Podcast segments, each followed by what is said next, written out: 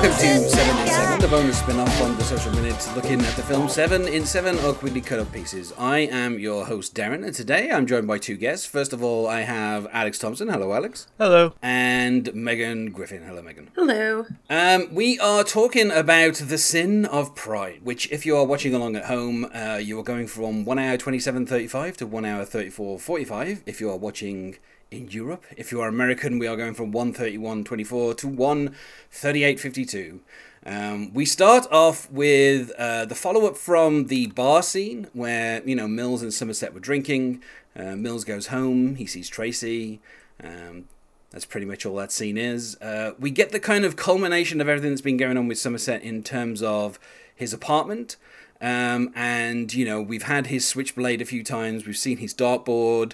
And so he throws his switchblade at his dartboard in anger. I'm disappointed that at no point does his knife throwing become like a thing, like in the film. He carries around his switchblade and he throws it at the dartboard, and that's pretty much it. We get the final title card of the film as we are now at Sunday. Obviously, you know, that is the seventh day. Somerset is officially retired as of today. You know, we've been counting the days down. And we get the call that, you know, the next kind of sin has been committed. And we go to Pride's apartment and we get one of the quippiest lines in the entire script that feels like something that would be in, I don't know, like a Lethal Weapon or a 48 Hours or a Beverly Hills Cop, where one of the cops is describing the scene and Somerset finishes the punchline with, you know, like, she cut off her nose to spite her face. And it's like, that's a little bit of kind of like, there's a dead person right there. I don't think we need the punchline to kind of sell what's going on. Mills and Somerset arrive back at the precinct. There's been some discussion about if this thing is done, it still won't be done. You know, he's going to stay on until this whole thing is done. And then we get the big arrival, you know, obviously kept secret from the public at the time. You know, because Kevin Spacey's name was taken off. He was going to get top billing, but it went to Brad Pitt instead. And he arrives screaming detectives at the top of his lungs with his fingers all bloody. And obviously, you know, there's a conversation to be had about the taxi cab driver willing to drive a guy covered in blood in his shirt to a police station. I mean, it's... I mean, obviously, the logistics of it are kind of amusing when you think about it, but it's such a... I mean, it's a kind of amazing... Like, when I remember seeing this in the cinema and just being like, what is going on? Like, it's kind of amazing. We then get the debut of Richard Schiff, you know, Toby from The West Wing as a slimy lawyer. In the script, there was mention of an orphanage. Apparently, John Doe was at an orphanage at some point, but obviously in the actual film, we only have 5 years' worth of history. We get the return of the DA Shaft, and they make a deal. And that is where we finish our section of the film. So what are your thoughts, I mean, on The Sin? Let's start with The Sin, because I've always felt that this is kind of the most perfunctory. You know, lust is kind of so memorable. You know, obviously, sloth is, you know, kind of shocking. You know, I would say that maybe the first two are a little bit more low-key. But, you know, we're coming off the back of lust, and then we get this sin where it's just a woman with a phone in her hand, and you're like... Oh, okay, like it feels like John Doe has been rushed to just kill anybody basically, and it, you know, it doesn't really feel as impactful as I think they wanted, which is maybe why in the script they kept the kind of quippy, you know, nose to spite her face. Your thoughts? I'm gonna say Alex. Is it maybe like the screenwriters were writing it and then they went, okay, did we get them all? 1, 2, 3, 4. Yeah, we got them all. They're about to hand it in and they go, right? We got gluttony, lust, oh no, crap, cut off her nose, spider face. Good, print it. I didn't take away that from this, but that may be for several other reasons. Pride's always been my favorite sin in any of the, you know, seven deadly sins retellings, and I don't know, I guess as someone who is disfigured in some ways, that like the whole concept of either you can live with this disformity or you can, you know, kill yourself has always struck very hard with me. So I don't know, it's probably just my personal experience, but it is a very rushed murder binding, all that stuff. But I don't think it's any less impactful. It's almost like a prelude to the Saw movies in a way. It really it feels very sort of Jigsaw-y, like, you know, I want to play a game. There's a poison in your system right now. You can call the police and live with your disfigurement, or you may stay here and die. Make your choice, you know. Yeah, whereas, like, with the other victims, like, obviously with, you know, Gluttony and Sloth, they clearly had no choice in what was going on. Right. They were kind of being forced into their situation. The same with Lust as well. Obviously, that's a situation that, you know, the way that it's described by, you know, Leland Orser, that he says that he had a gun to his head. And the same is also true of Greed. You know, he had a gun to his head and he was forced. Again, that is a bit more of a kind of... In fact, it literally is something from one of the Saw films when he's told to cut off a pound of flesh. So, you know, it, like, again, it feels like this one is a little bit kind of different to the others, but at the same time, I think it is meant to get like kind of give the idea that John Doe has already been caught effectively. Like, they've got to his apartment, they've seen some of his plans, and so he's trying to just get it out of the way before they get to it. You know, he's been planning this for a year. You know, he spent a year. Yeah, at least. It feels like once they go to his apartment, he's got to kind of improvise. Yeah, a little bit. And obviously, that is something that's kind of more noticeable in the final two sins, where, you know, that is pretty much feels like 100% improvisation. You know, and I think obviously that is also kind of one of the scenes that, you know, everyone knows the film for. But it again, like the kind of level of planning that went into the first few sins. And the kind of connections that were made, it feels kind of rushed that this is just a random person that he spent some time with her, obviously, you know, he spent some time, you know, kind of cutting her, and then to kind of just be like gluing a phone to a hand and saying, you know, you have these two choices. It just feels like, okay, that doesn't like it doesn't kind of make it seem like, I mean, obviously the idea is to make it seem like John Doe is some kind of like high functioning genius, but it just makes him seem like someone who's kind of run out of ideas and is just like, yeah, you know, what would he have done if she said, you know, if she did the Saw thing, you know what, I do want to live. Yeah. I will live with having my nose cut off and being disfigured for the rest of my life. Now what? Now you don't have your project. My guess is that it was probably cut in a way that she wasn't going to survive at all. Yeah. I do wish they had kept with the original script and made it so that it wasn't sleeping pills, that it was a noose and a little bit more of a gruesome death. I mean, yeah. I mean, it feels, in terms of like a death, it feels less visceral than the others. Like, it feels so kind of clean and... like, you know, they say that he spent time with her and all that, and it's like, well, it seems like he spent 5 minutes with her. It doesn't really feel like he put the time in like he did with the others. You know, and also the fact that you know, they switched Pride and Lust in the script. You know, it makes it seem like both of those sins were kind of interchangeable. Like, it didn't matter which order they happened in. They've just got to happen basically before we can get to the big finale. And you know, the time between the first few sins is, you know, it's like roughly kind of like 20 minutes, half an hour. Between these last few sins, it's like every 10 minutes is another sin straight away, and it just kind of feels a little bit rushed. I mean, at this point in the film, watching it as a whole, you do kind of want the pace to be a bit quicker anyway. But it feels a little too kind of throwaway. You know, it's one of the, like in this script, like when I'm watching the film, you know, as a whole, it's one of the few points where I feel a little dissatisfied. Of course, they turn it around straight away by having John Doe walking with bloody hands, and so you kind of, I guess, you kind of get over the whole thing with Pride pretty quickly because you're like, oh my god, what's going on now? But I am curious because they do have a scene where it focuses on the bottle. You can get her name. I paused it to write it down, and I haven't gone back to watch the rest of the movie because I just wanted to be able to talk about this without, you know, coloring any of it. But her name's Rachel Shade, so I'm really curious if there's like a newspaper article in the background or something like that where maybe we can kind of get a vibe of who she is and then maybe make it a little bit more real or a little bit more depth, or, you know, just something for those who are like me and pause things frequently. Yeah. To get that. I mean, I can't say that I know of any other connections to anybody else that's in the film, you know, and they don't kind of give it away. So But the actress who played the victim, the Pride victim, she's been in a few things. Most notably, she was also in Kiss the Girls with with Morgan Freeman, where she also played a victim. So I think she got a bit of typecast in there.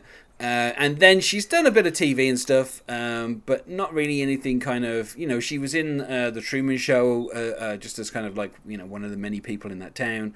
And then she's been in a few other things, but she hasn't kind of acted in anything since 2003. You know, but yeah, it's I mean, I'm sure that I mean the script obviously was a lot longer and they cut a lot of stuff out, so I don't know that we really need them to kind of linger on it and kind of connect it to anything else, or say that she was, you know, a friend of somebody else, or maybe she was, you know, married to someone, or like, I don't know that we need a connection, but yeah, it would have been nice just to kind of tie things together, because at this point it just feels like a bit of an outlier that that. See her on a billboard or see her name in something. Not even focus on it necessarily, but just something that tells us that this woman existed. This woman existed before this scene happened. Yeah. Where it would make sense that she would choose to die rather than, you know, live disfigured or try, you know, cosmetic surgery. Yeah. Darren, to your point of this scene kind of feeling rushed in there, in a weird way, and I guess it sort of speaks to how fucked up this movie is, that that's what this qualifies as. This kind of qualifies as the breather scene. Yeah. Between the lust scene and the arrival of John Doe and that whole, you know, the 20 minutes of dialogue and stuff there.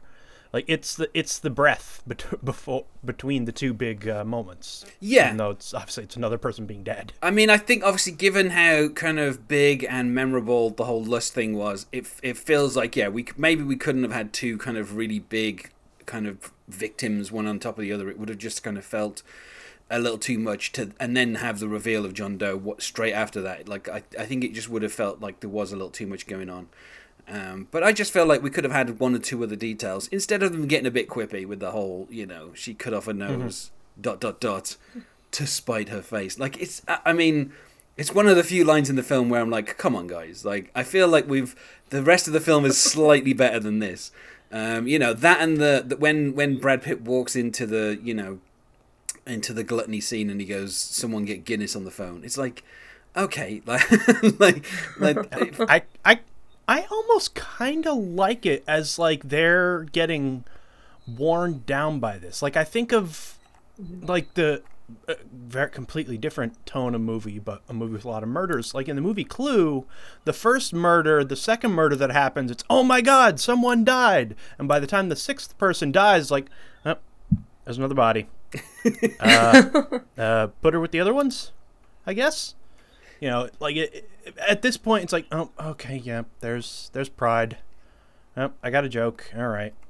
God, carry on. That means we got to be getting to the end of this. Which, again, obviously, that kind of naturally then leads to the conversation between Somerset and Mills, where they are like, this is going to finish, but it's never going to be over. Like, you know, if he does complete the seven, then he completes the seven. But if he doesn't, then it's still going to end up.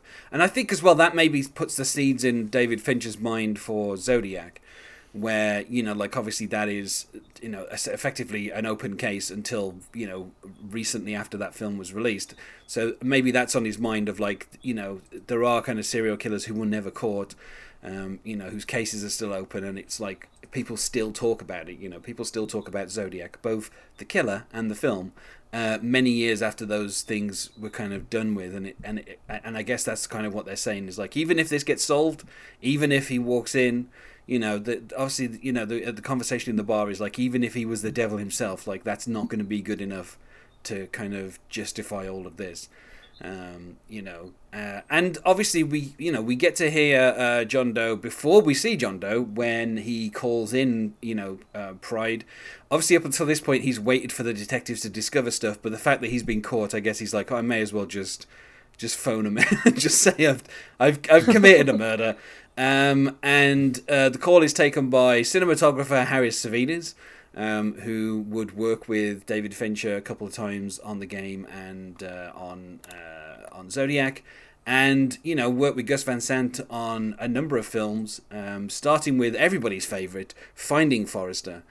You are indeed the man now, dog. And, you know, after that, Jerry, Elephant, Last Days, you know, Milk as well. He was nominated for that for a number of awards. And then in recent years, he'd worked with Sofia Coppola on, you know, a couple of films as well. And The Bling Ring was his final film. He died in 2012. I think The Bling Ring might even be, might even have like a dedication to him as well.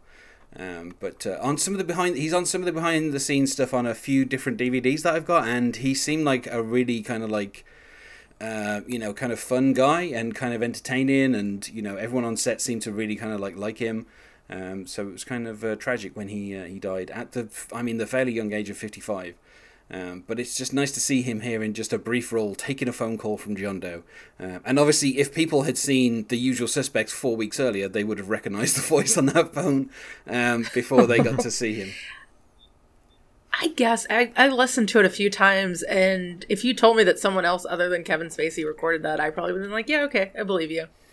I don't know. Something about it, I was like, that's not Kevin Spacey. But then again, my life is not inundated with Kevin Spacey as it probably was back in the 90s. Yeah. But yeah, and then of course, I mean, you know, we get a few little scenes between, you know, Somerset. Like I said, he's throwing at that dartboard. You know, I've got to say, like throwing knives at dartboards. You know, they'll take a bit of, a beating. You know, but mostly from darts. They're meant to take sharp points that are. They're not meant to take knives. Yeah. He's just ruining his dartboard, quite frankly. Yeah. I mean, I'm also disappointed that we don't see the knife holes in the wall from outside on around the dartboard where he's learning to do this. Yeah, the renter in me was like, "Good God, you really don't care about your security deposit." I mean, obviously a cutscene from the beginning of the film. He's got he's already got his dream beach home already ready, and he's basically moving out of the city the next day. So I guess he's not really that bothered about any holes in the wall.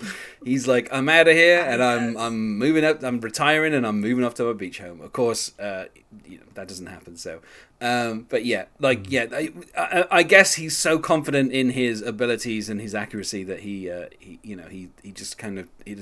there's no holes anywhere around. He's just like straight into the dartboard. And of course I do like that we get one little kind of last moment to remind us that Gwyneth Paltrow is still alive. And then, you know, in the script there was a whole thing where Mills was concerned for her safety, and so they moved her to a safe house, but obviously John Doe was following them, so he tracked them down. I'm kind of glad all that got cut out, because I think having John Doe arrive, you know, 2 minutes after he's made his phone call, so if you have recognized Spacey's voice, then having him walk in, you know, kind of, it's, I don't know, it's one of those moments where, certainly when I was at the cinema, I was like, this is like, so, like you kind of expect that all the seven sins are going to happen because that's advertised on the poster. But when Kevin Spacey kind of turns up, you're like, what are they going to do now? Like how? Like instantly, your mind is like, what's going on? Like the film takes like such a sharp turn that it's kind of hard to figure out exactly what, you know, the next move is, and you're like, you know, immediately, it's one of those things that kind of makes this film, I think, you know, it's a great film up until this point, but this is kind of the point that turns it into like a, you know, kind of like an instant classic for me, because it's like, you just can't work out what's going to happen, and also, just his kind of, him with his blood-covered shirt and his hands up in the air, just screaming detective at the top of his lungs. It's such a great kind of entrance for the character, even though we've kind of seen him a few times. You know, this is the first kind of proper entrance into the film. There was this weird theory that I saw online that this city is Gotham City before Batman. Yes, sort of. Okay. That's why they talk about this city being different. You know, you've worked crime. You know, you've worked murders, but you haven't worked murders here. And I was almost, as they're describing John Doe, they're like independently wealthy and he's a genius. And I'm like, so he's like evil Bruce Wayne. Yeah. Basically. Yeah, I guess. I mean, I do not agree with that theory because obviously in the script it was named as Philadelphia, and then they just dropped the references to Philadelphia because David Fincher didn't want to have to shoot any landmarks in Philadelphia, and it was just cheaper for them to do. So, so I think that's a bit of a ridiculous theory. But yeah, I know. I find the entrance to be so kind of memorable that it does kind of allow me to forget a little bit about how kind of blah the whole thing with Pride is. And it's and also, you know, like there's a point where Like, this script kind of is just a buddy cop film, and then it kind of takes a turn into a completely different direction. And I think obviously this is the point where, you know, this is what kind of, if you're a script reader and you get to this page, you're like, oh, this is why this script is different to other scripts. This is why this film will be different to other films. Is this kind of entrance. Yeah. Well, so I watched the scene a few times, and you said it struck you as weird that a taxi driver would drive a bloody guy, and I had to laugh because it didn't strike me as too weird. It was like the one thing I never didn't think about. But what's weird to me is that they focused so much on the fact that he has basically wiped his history. Yeah. And it's never really explained as to what the benefit or what the point of that is. Why does it matter that this guy doesn't have a history versus, I think you said the original story was that something about an orphanage and giving him a backstory. Yeah. And unless it was one of those ideals of the horror you don't know is scarier, but I don't know. That was kind of my takeaway, was this is a weird segue to have for no benefit. I mean, the thing is, in the original script, they say the only information they have, obviously, is they say the information that they got from the orphanage.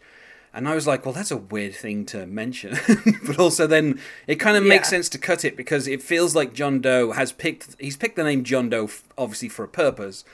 And then he's also decided, effectively to kind of create his own mythology. So, he's not older than, everything. All the information they've got for him doesn't go back more than 5 years. Although for some reason he decided to take out a library card and use his real address. Nothing they've got goes back more than 5 years. So they can't, everything that is going to be written about John Doe effectively is his, choice. So it's kind of he will decide that this is the thing that people remember him for. And if they can go and find his, parents or, find friends and family or somebody he worked with previously, then obviously that can kind of undo that myth. So it just feels like it's a quick way for him to, build a myth. And also, if you're going to become a killer, then obviously having no real traceable identity just means that, even if they found his fingerprints, what information would that have given them? If he's only, mm-hmm. I guess, sure. Maybe that would help him go back more than 5 years. Maybe he was, I don't know, in prison at some point, or maybe he's worked for a government building, or maybe that's why he's trying to hide that part of himself, to kind of get rid of his history. But just the choice to be everything going back 5 years.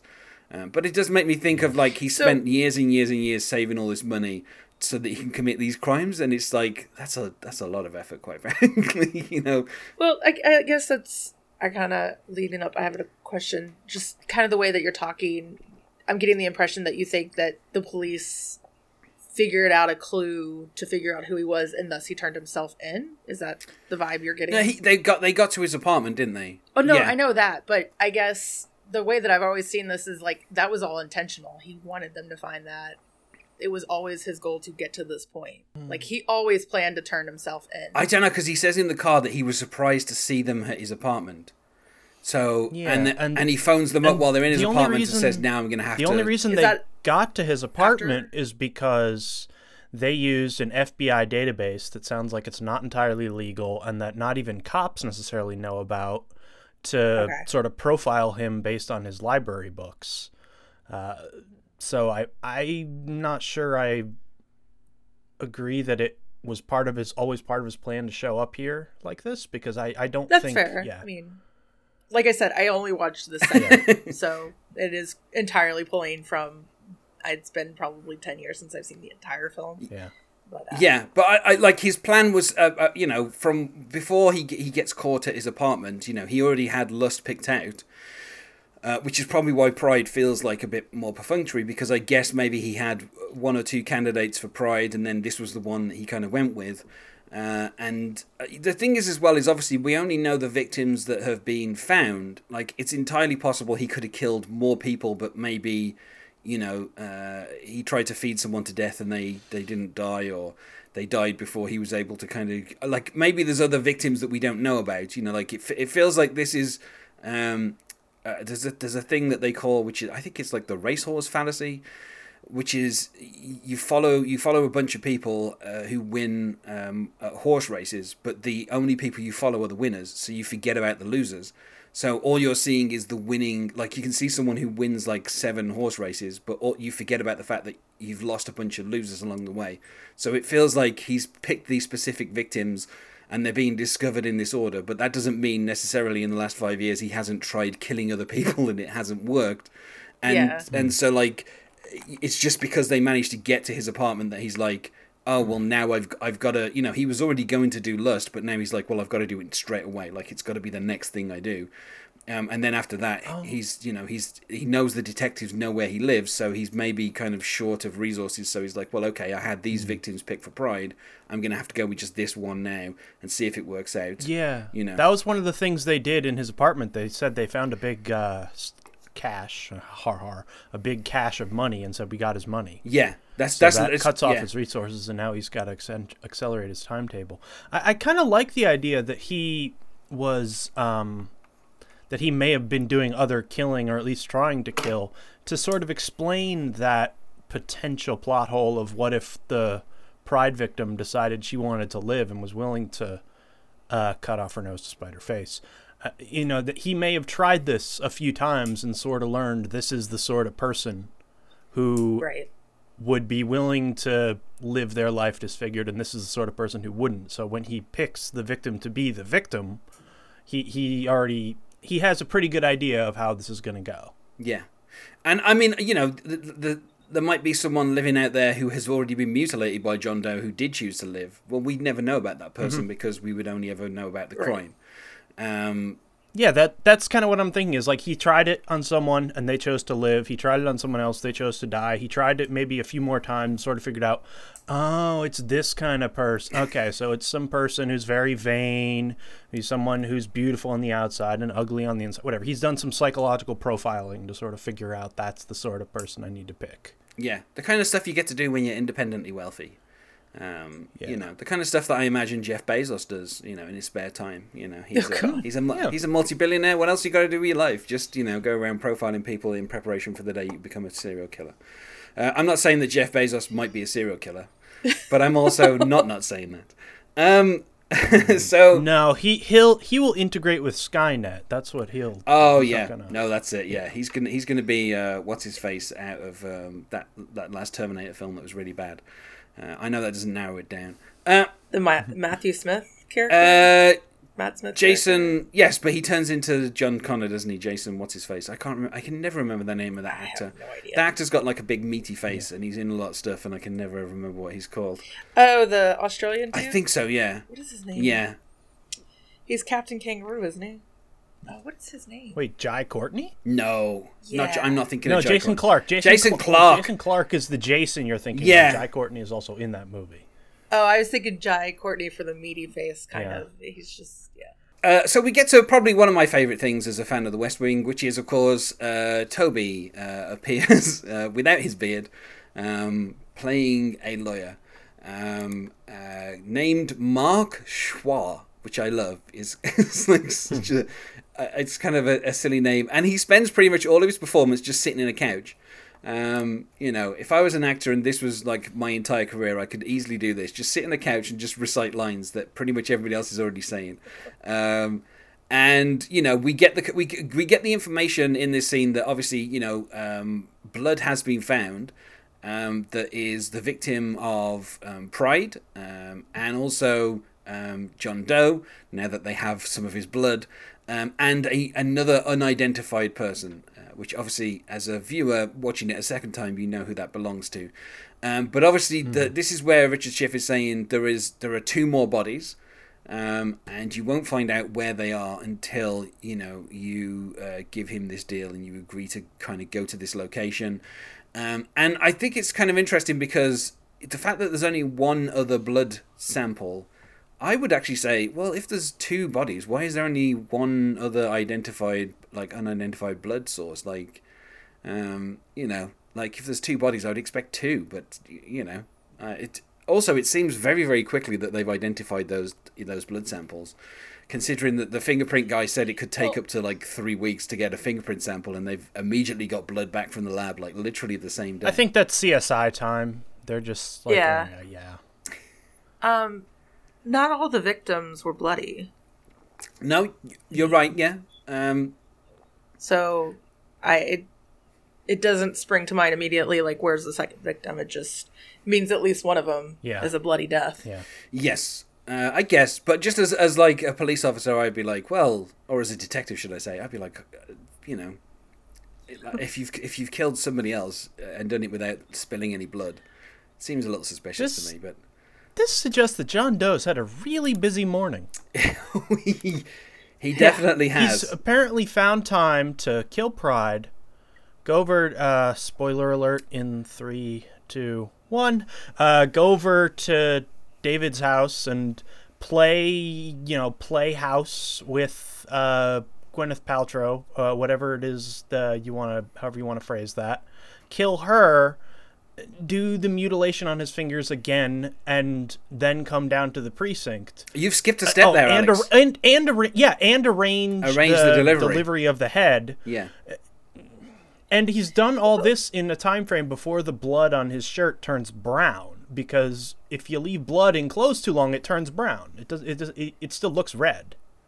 I would say he killed Gwyneth Paltrow long before he attempted to kill Pride. I would not be surprised if Pride had been like drugged up somewhere, because, I mean, we don't get a lot of information about her, but there's no, she's got two things glued. We do see her hands. There are no marks or obvious signs of her like fighting back, so I would not be surprised if she was drugged out of her mind while he's cutting off her nose.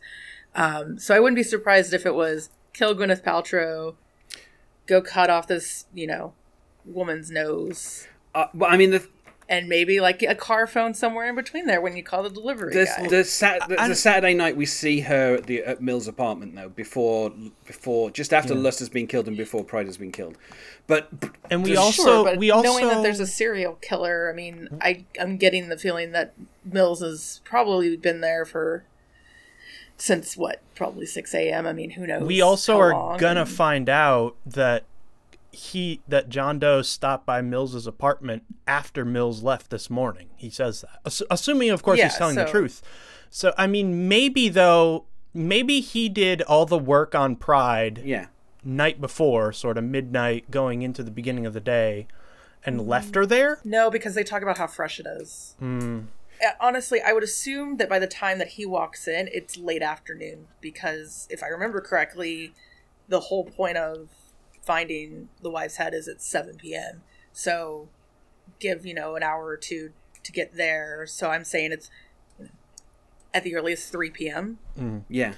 So I don't know. You're right. It is a weird timeline. That's a lot to do in one day. But I don't necessarily think it's not possible. He's highly motivated. Let's just say that. He likes to get stuff done. He's an early riser. And he's going to make sure that all of his kind of chores for the day are finished before he goes and turns himself in. It also, if you want to put stock in things that the cinematographer has no control over, the shadows outside the building of the lampposts on things are really long, which suggests that it's either early in the morning or later in the day. If it was around noon, the sun would be pretty close to directly overhead and there would be minimal shadows, but these are long shadows. So I'd assume closer to the end of the day. Yeah. Oh, just really quick though, because you mentioned the shadows. It's the 14th precinct, a multiple 7, and also the taxi is 2831. When you add it all up, it's 14, another multiple 7. And when they're talking to the lawyer, it's in room 705. I don't know. I have fun looking at things like that. So I knew there was a bunch of number play in this movie, so I did slow it down to kind of look at all the numbers that come up. And unfortunately, the only one that like I couldn't make into a 7 was the prescription number. It's 65311, and so I was a little bummed about that. But I did have fun seeing all the 7s that were scattered throughout. Yeah, and I don't think any of those are going to be a mistake, because David Fincher is. Oh no, not at all. David Fincher likes having fun with his production design, so. I mean, what are our feelings here about Richard Schiff? Because I think he's kind of got this. I mean, there's even a line where, people are like, why are you representing this scumbag? And he's like, well, everyone deserves like, you know, representation, and, you know, so he's kind of got this hard job of playing the kind of the defense lawyer. And you know, I mean I'm a huge fan of Richard Schiff. I think, you know, I think once he actually grew a beard and just became super grumpy all the time, I think that really worked for his demeanor. So it's a little weird seeing him kind of super young in this film. Not that young, obviously, because his hair's still thinning a little bit.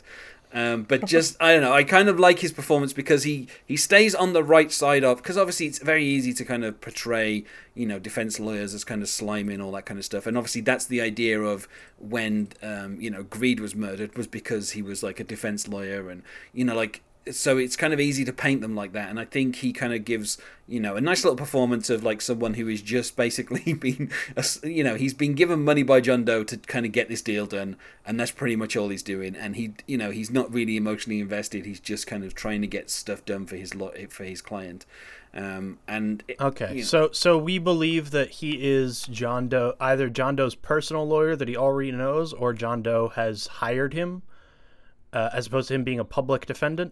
That's always been my impression. He's definitely not a public defender. Not dressed like that, not as well slept as he looks. Yeah. He's not disheveled. My only question about that is, where did he get the money? Because I thought they basically seized most of his assets when they went to his apartment. I've got to believe that John Doe had already prepaid this guy a long time ago for the moment. Yeah. Like, when he gets caught, this is what you're going to do. And like, whatever the scenario was, I'm guessing he's probably already paid this lawyer enough to kind of make him come in.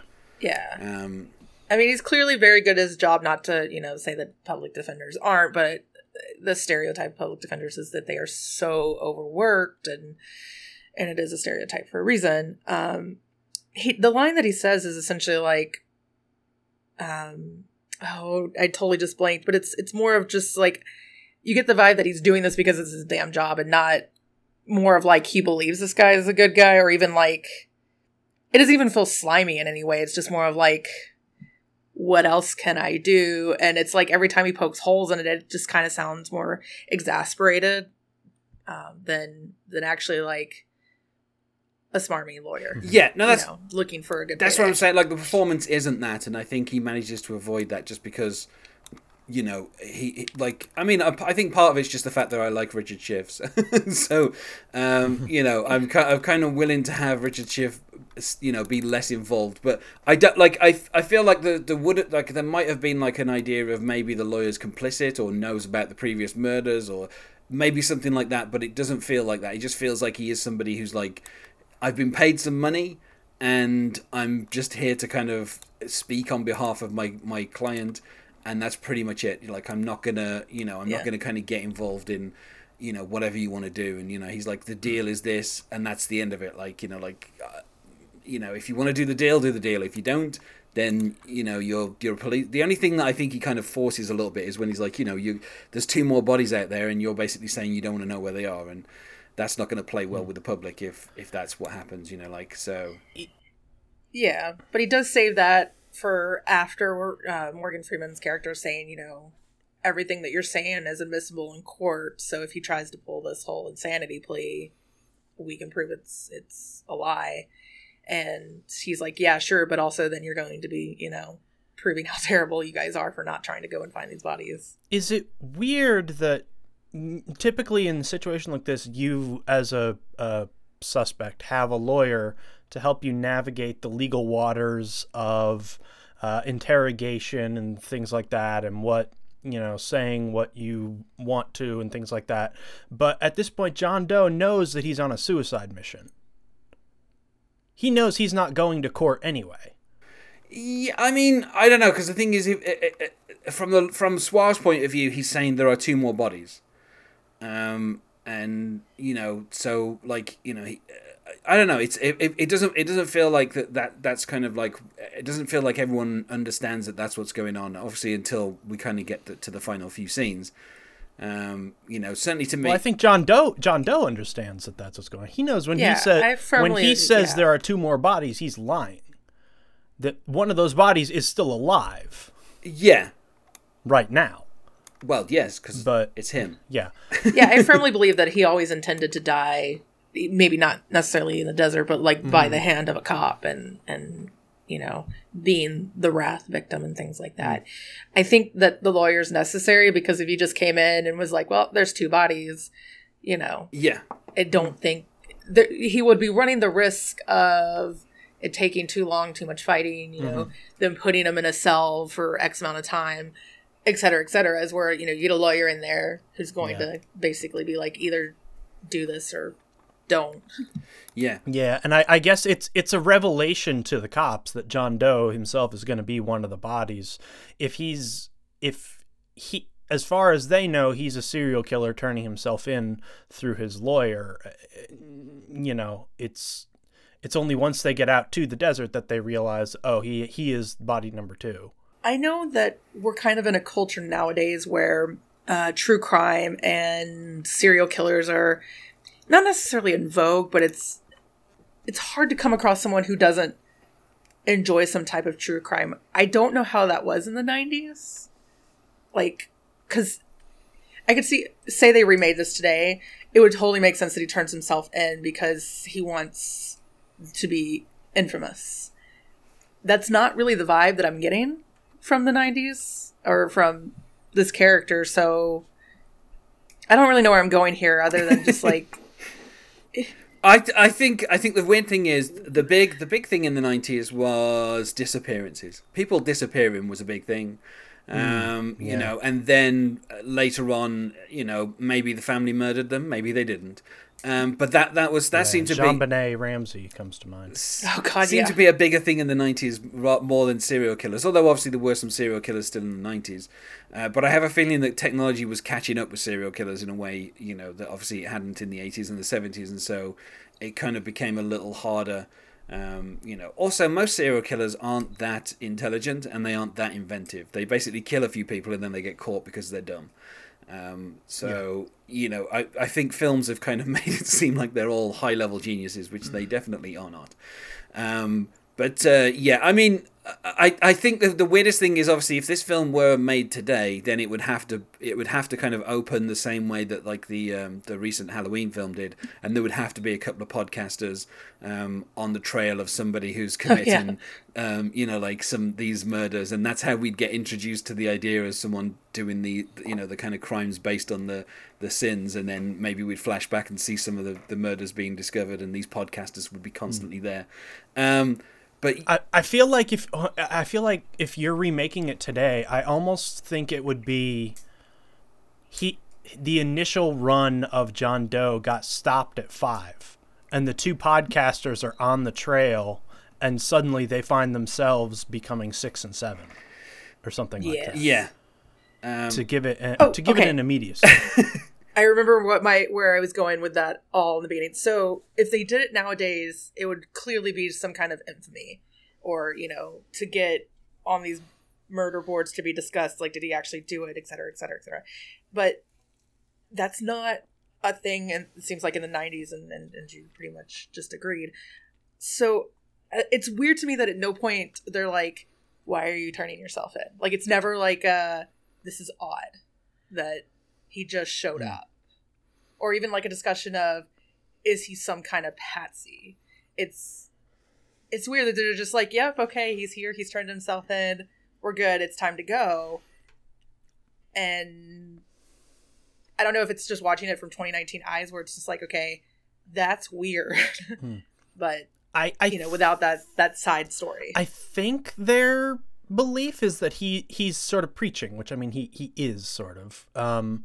So he wants to continue his sermon, I guess, is the best logic that they can come at it from. I mean, when he's in the car, he does say that he, you know, that people will be discussing this for years to come, and they'll be dissecting it and trying to figure it out and all that kind of stuff. So he does kind of know that there's going to be a certain notoriety, and he does kind of get mad when Mills says nobody's going to remember you, and then he does kind of want people to remember him. And yeah, it is odd that they don't question kind of him turning himself in, but then it's such a shocking move. And I've got to say, I do kind of love Brad Pitt's kind of like when he's there and he's pointing his gun and he's like, you know, don't move, don't you fucking move an inch, get on the fucking ground, like getting super angry, and like it's John Doe's already there, like, you know, and he's like kind of making him get on his knees, put his hand, but he's like so kind of emotional and kind of stuff, and I think it's like, oh well, you know, that's kind of setting up what's going to happen in the final kind of scenes, the interaction between the two of them, and how even when John Doe has turned himself in peacefully and he's just sitting there, you know, Mills is kind of angry and emotional and you know, kind of on the edge, you know, and even Somerset is like, you know, he's only two murders away from finishing his masterpiece, and it's like, you know, this doesn't seem right to him because he's like, where are the other two? You know, what's going on?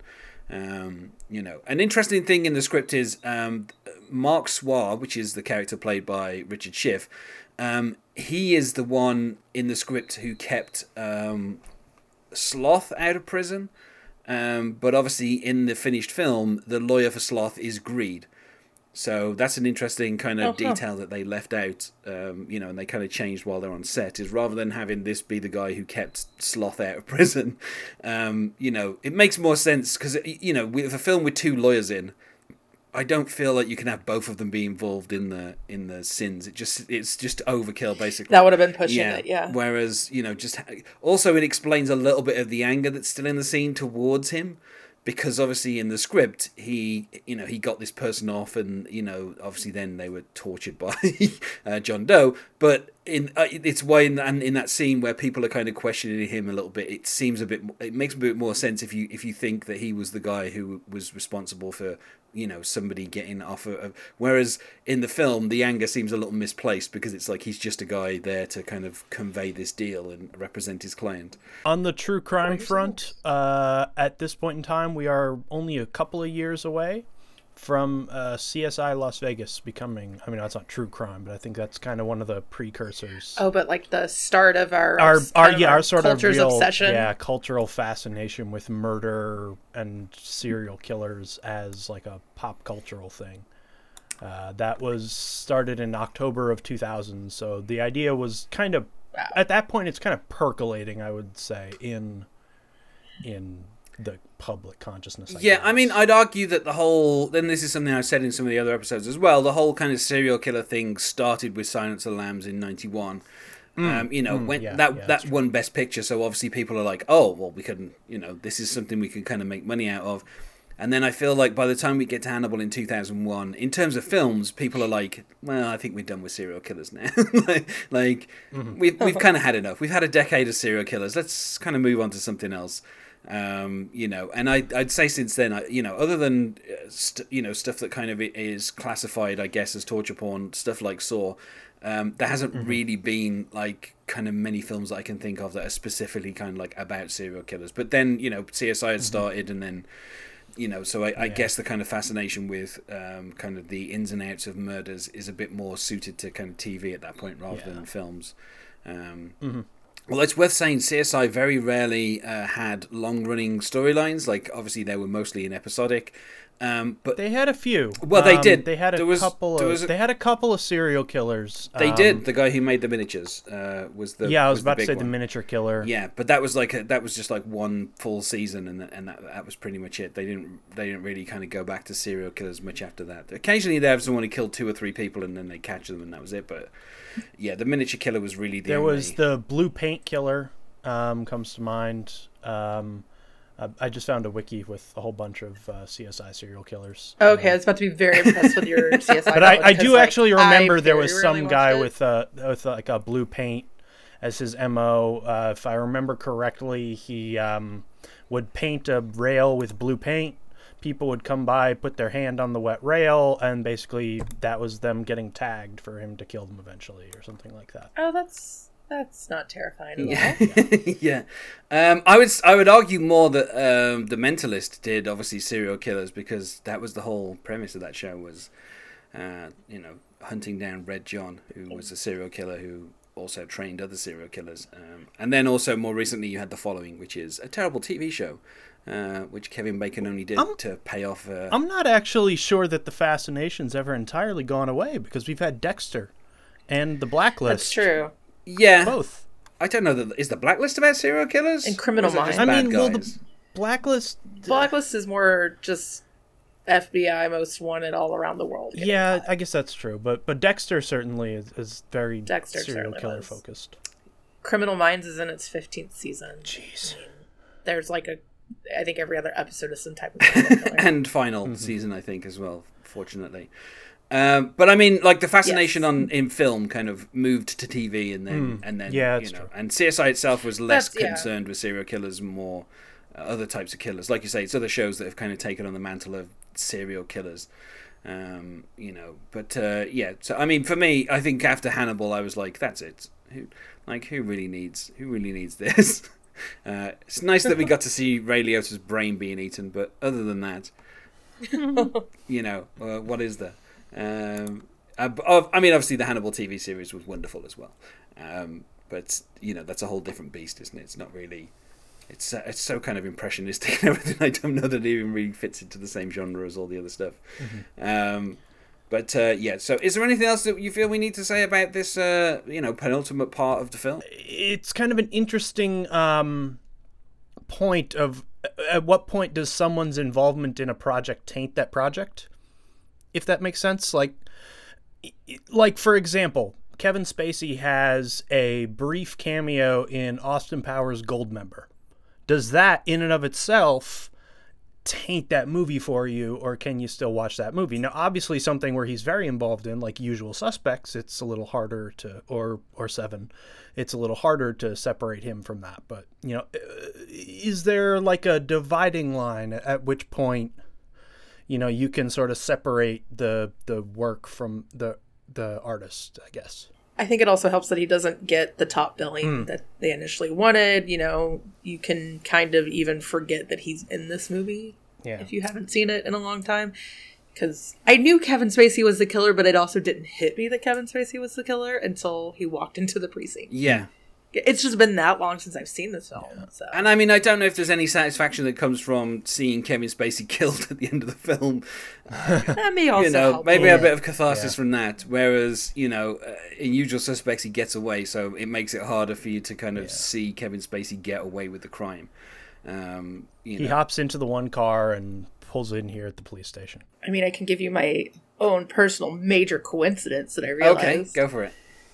So this movie came out in September 95, which would be 7 months after I turned 7. Super shock. No, that was about it. Oh, that's notable. I mean, the thing is that wouldn't work for me because I saw it in January 1996. So, you know, by that point, what would you have turned 8, or you'd just be close to turning 8? I'd be close to turning 8. So it wouldn't work for that. Yeah, no, I mean, you know. When I came out, when it came out, I was 18, which unfortunately can't be divided by 7. To if I'd have been a few years older, yeah.